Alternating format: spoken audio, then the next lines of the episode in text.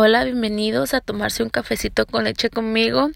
Estoy agradecida porque van a estar este tiempecito aquí conmigo, sentaditos y pues nada, empecemos.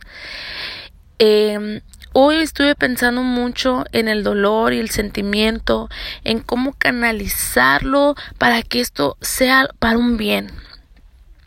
La verdad que cuando nosotros tenemos esos pensamientos de dolor, de, emociones altas y bajas, y más una que es mujer, no sabe cómo controlarlos y tener una, una resiliencia para poder trabajarlos y que se tornen para un bien. Y dices tú, ¿cómo un dolor se va a tornar para un bien? Sí se puede.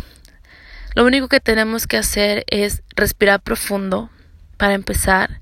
Cuando estemos pasando por situaciones, mira, llenas tu cuerpo de oxígeno, respiras y dejas que tu mente empiece a, a, pensar y a canalizar y pídele a Dios sabiduría y entendimiento y conocimiento para poder vibrar en amor, en paz.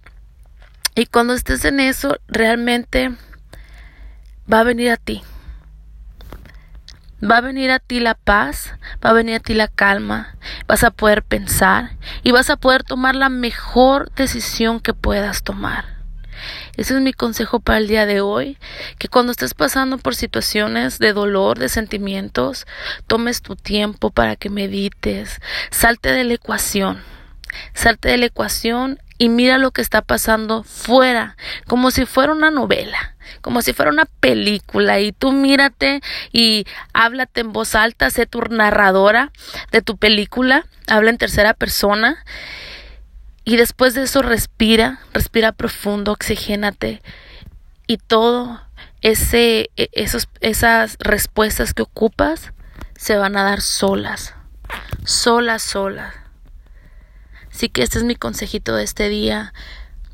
Y nada, que tengan un precioso y maravilloso día.